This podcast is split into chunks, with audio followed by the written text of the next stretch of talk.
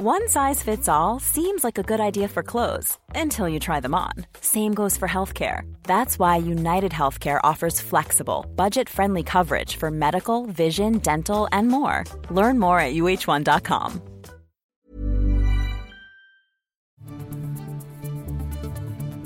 This is your Times afternoon briefing for Thursday, the 13th of April. Government Minister Chris Philp has said the Doctors' Union needs to be more like other trade unions and be open to calling off their strikes so talks about pay can go ahead.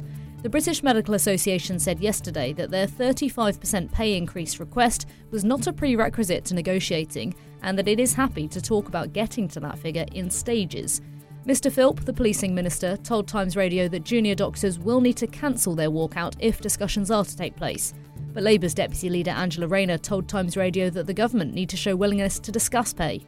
Well, the government do have to sit around the table and negotiate with the doctors to give them a fair pay deal. You know, they, they start off with a figure. This is I used to be a trade union official.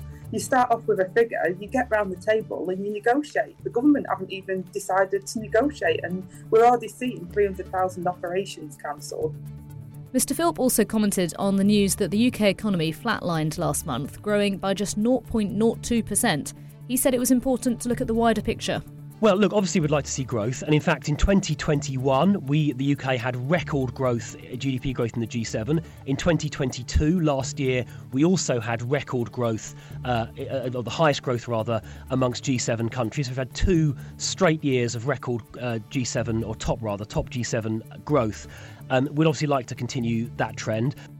The Chancellor's pointed out that when looking at the last three months, the economy has increased, avoiding a recession, which he says is due to the government's action. A suspect behind the leak of highly classified US documents is said to be a gun enthusiast who worked on a military base, according to the Washington Post. They shared the documents in an online group on the messaging platform Discord. Some of the documents have now spread across the internet, prompting a criminal investigation into what appears to be the biggest breach of US military secrets for a decade. Pentagon officials have described the leaks as very serious, but have not yet confirmed their authenticity. The government's planning stricter rules for holiday lets like those listed on Airbnb. Homeowners could be told to get planning permission before converting properties into holiday homes. The rules would only apply in England and could help out residents struggling to find suitable housing in places like Cornwall and the Lake District. Chris Norris is Director of Policy at the National Residential Landlords Association and told Times Radio he's not sure this is the best approach we're not seeing a huge number of landlords moving from, from one to the other, but we are seeing an increasing pool because the tax system is, is far more beneficial in the short term let system mm. than it's been and it's become in the residential setting. So I think what we'd like to see is rather than this this approach um, looking at the, the, the, planning system, is actually to say let's incentivize people staying in the residential sector. The problems we're seeing at the moment are all about lack of supply.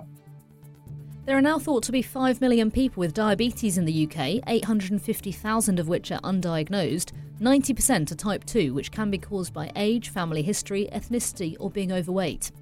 For more stories like this, listen throughout the day to Times Radio.